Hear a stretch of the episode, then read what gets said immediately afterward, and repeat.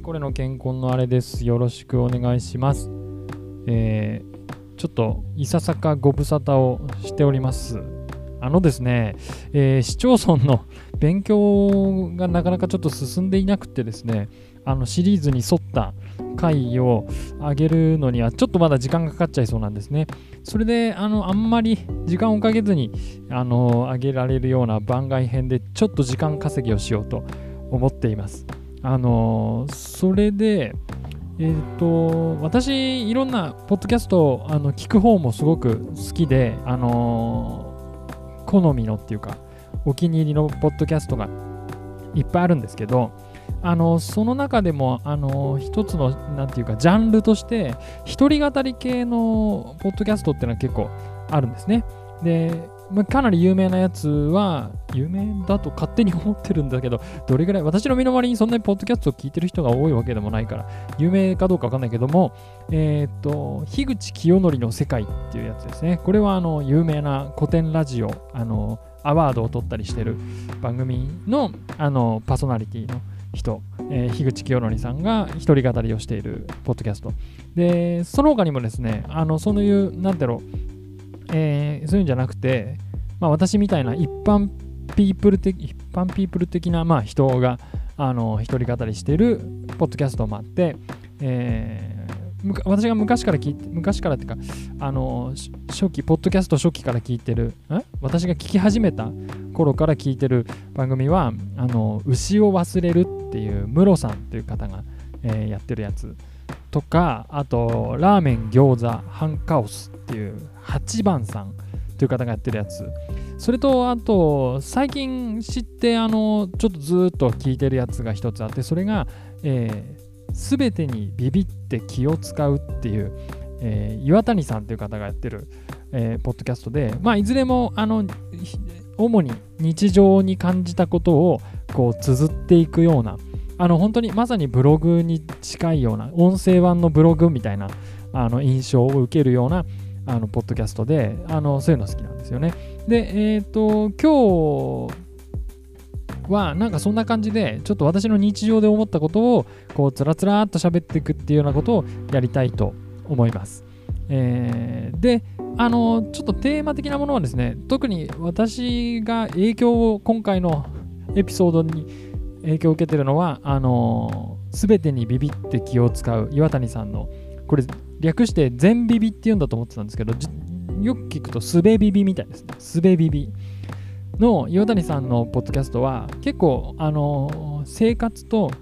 なんか人の心にこうちょっと密着して着目したような、こんなことがあったんだけどあの時こうすればよかったなとか、あのコンビニの店員さんにこう言っちゃったんだけどあれは間違いだよな、もっとこういう風に応答すべきだったなとか、結構ですねセンシティブにも感じるかもしれないだけど、丁寧な人との付き合いとか人とのやり取りをこうするしたいと思う上で、あのこういう風にすればよかったなっていう話とかが結構あったりですね、あとお子さんにこんなこと言っちゃったんだけどあれはまずかったなみたいなこととかもあったりして、非常にあの親しみのある内容なんですけど、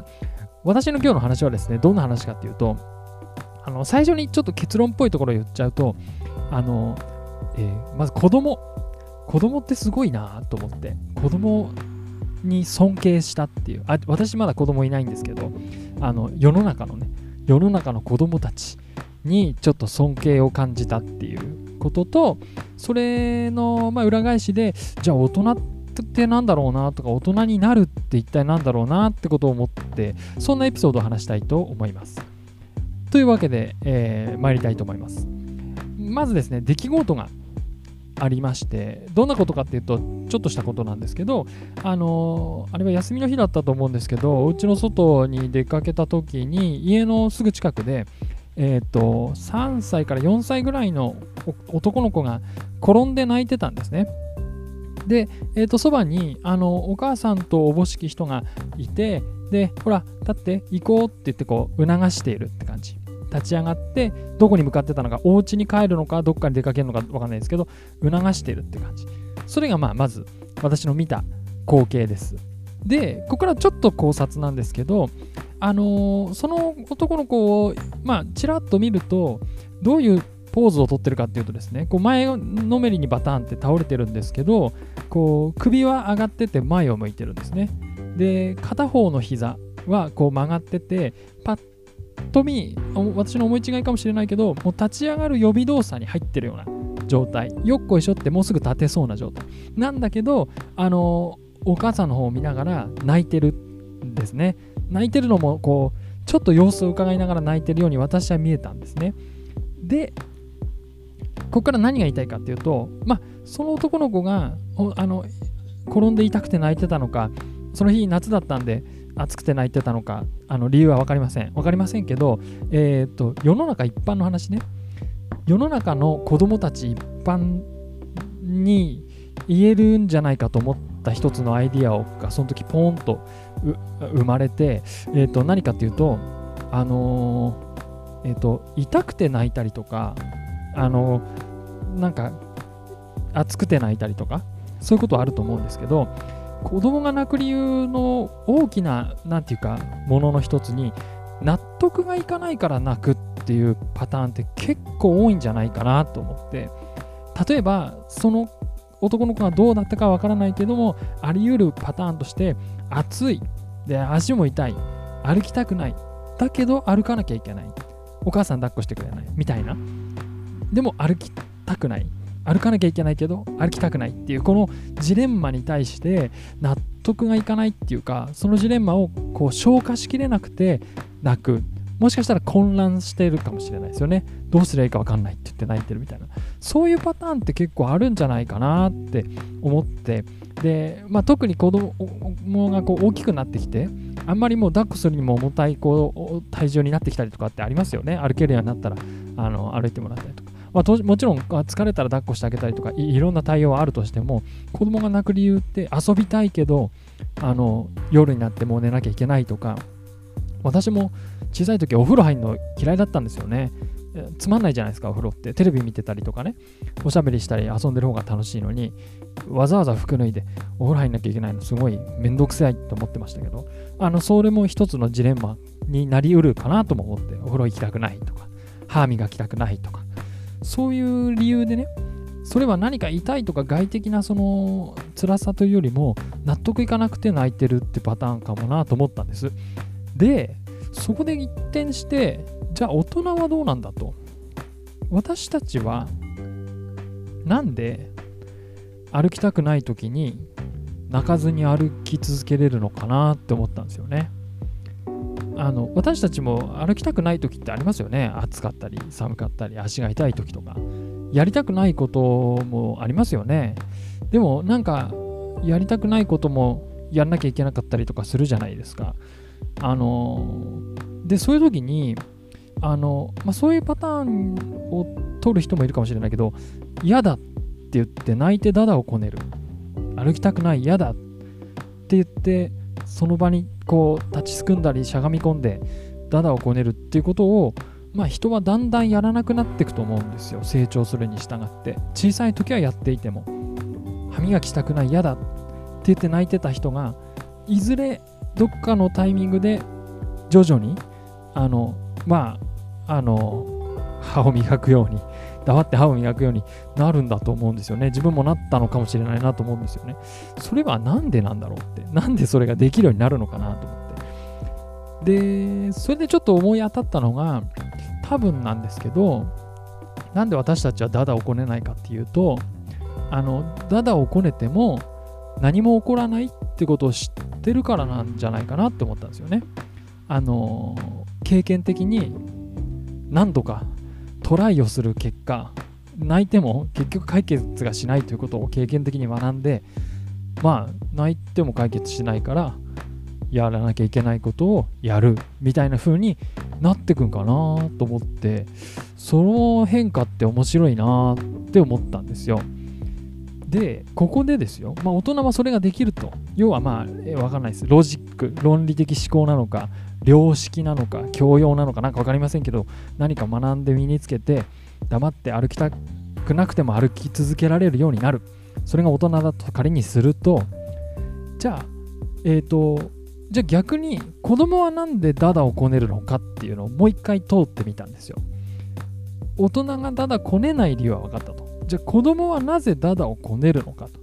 さっき説明しましたね。納得がいかないからしてるんですけど、えーと、納得がいかないっていうのをもうちょっとブレイクダウンできるような気がして。っていうのは、こういう言い方もできるかなと思って、子供が泣く理由、納得し、納得がいかなくて泣く理由っていうのは、あの、諦めてないからっていうふうにも言えるのかなって思って。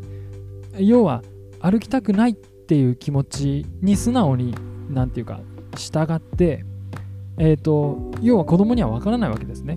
あの、このまま泣き続けてたら解決するかもしれないするかもしれないとは思ってないかもしれないけど、でも解決しないとは思ってないっていうか、なんていうか、まあでも多分結構こんこうその辺のなんか難しい、なんか混沌としたところにいて泣くんだと思うんですけど、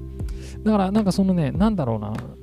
うんそうあのそうなんですよ。何も起こらないとは思ってってないっていうか、そこを受け止めてはいないっていうか。で、あと別の言い方をすると、あのー、そう考えるとね、子供たちが泣く時っていうのは、彼らのその発展途中の理解力とか論理性とか、あと少ない経験をベースに、あのー、どうしても諦められないわけですね。歩きたくないっていうその心を諦めずにいるっていうことは、あのー、我々大人からするとものすごいジレンマと戦ってるってことかなって思ったんですよね。あの私たちはもう理解できちゃうから諦めて歩き続けることができるけど、彼らは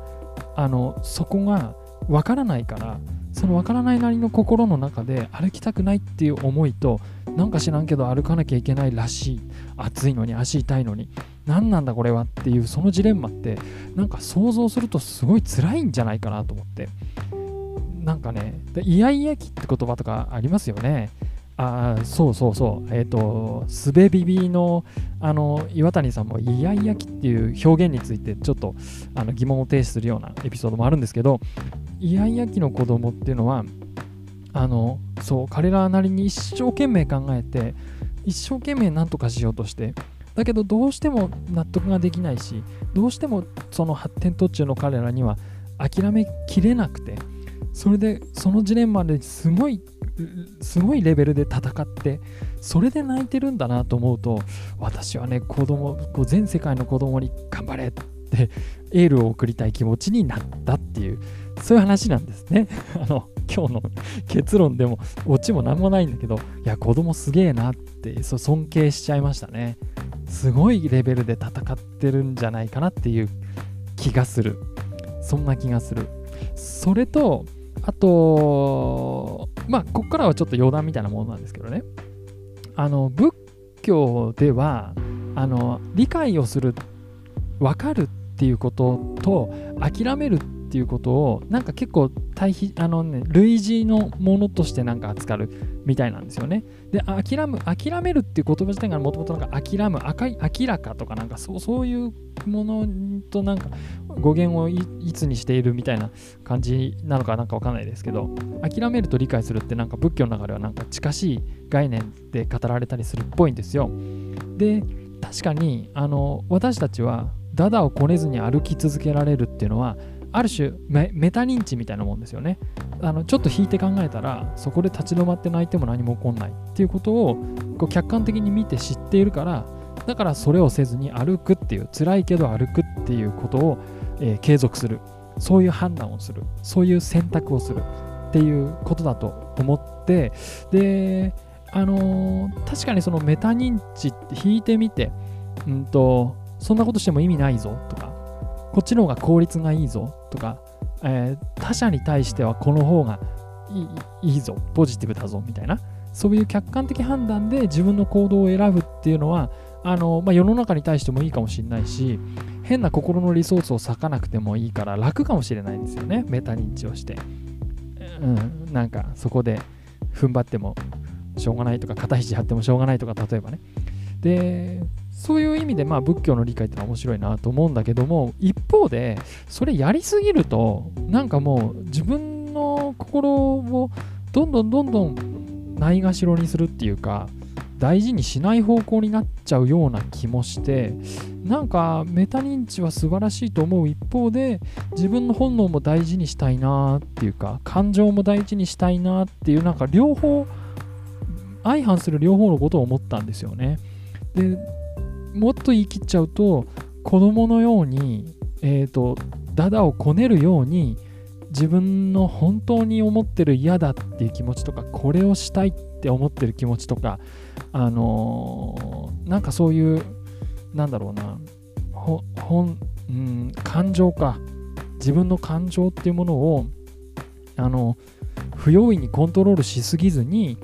時にはこう観察をするみたいなことっていうのもなんかいいのかなっていうふうに思って、その、えー、理解できる私たちの発達したあの理解力となんか論理性をもとに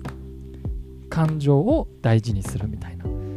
それは子供の彼らにはあの難しくてできないかもしれなくて、ジレンマにとらわれて泣くしかないっていう風になるかもしれないけど、大人がそれをやるとなんかある意味冷静に自分のやりたいことを発見したり見つめたりできるかもしれないなと思って、そのメタ認知をしたり自分の感情にダイブしたりとかいうことをなんか両方できるようになると、あのー、まあややこしい社会の中でなんか生きやすくなったりするんかなみたいなことを、ちょっとその転んだ子供からスタートした、えー、一連の思考を持ってですね、感じたということでした。あの取り留めもなく話してまいりましたけれども、あのちょっとたまにはこんな感じで、あの建設コンサルタントとは関係ないあの日々の話なんかも、うん、ちょっとたまに盛り込んでいきたいなと思っております。はい、最後まで聞いていただきどうもありがとうございました。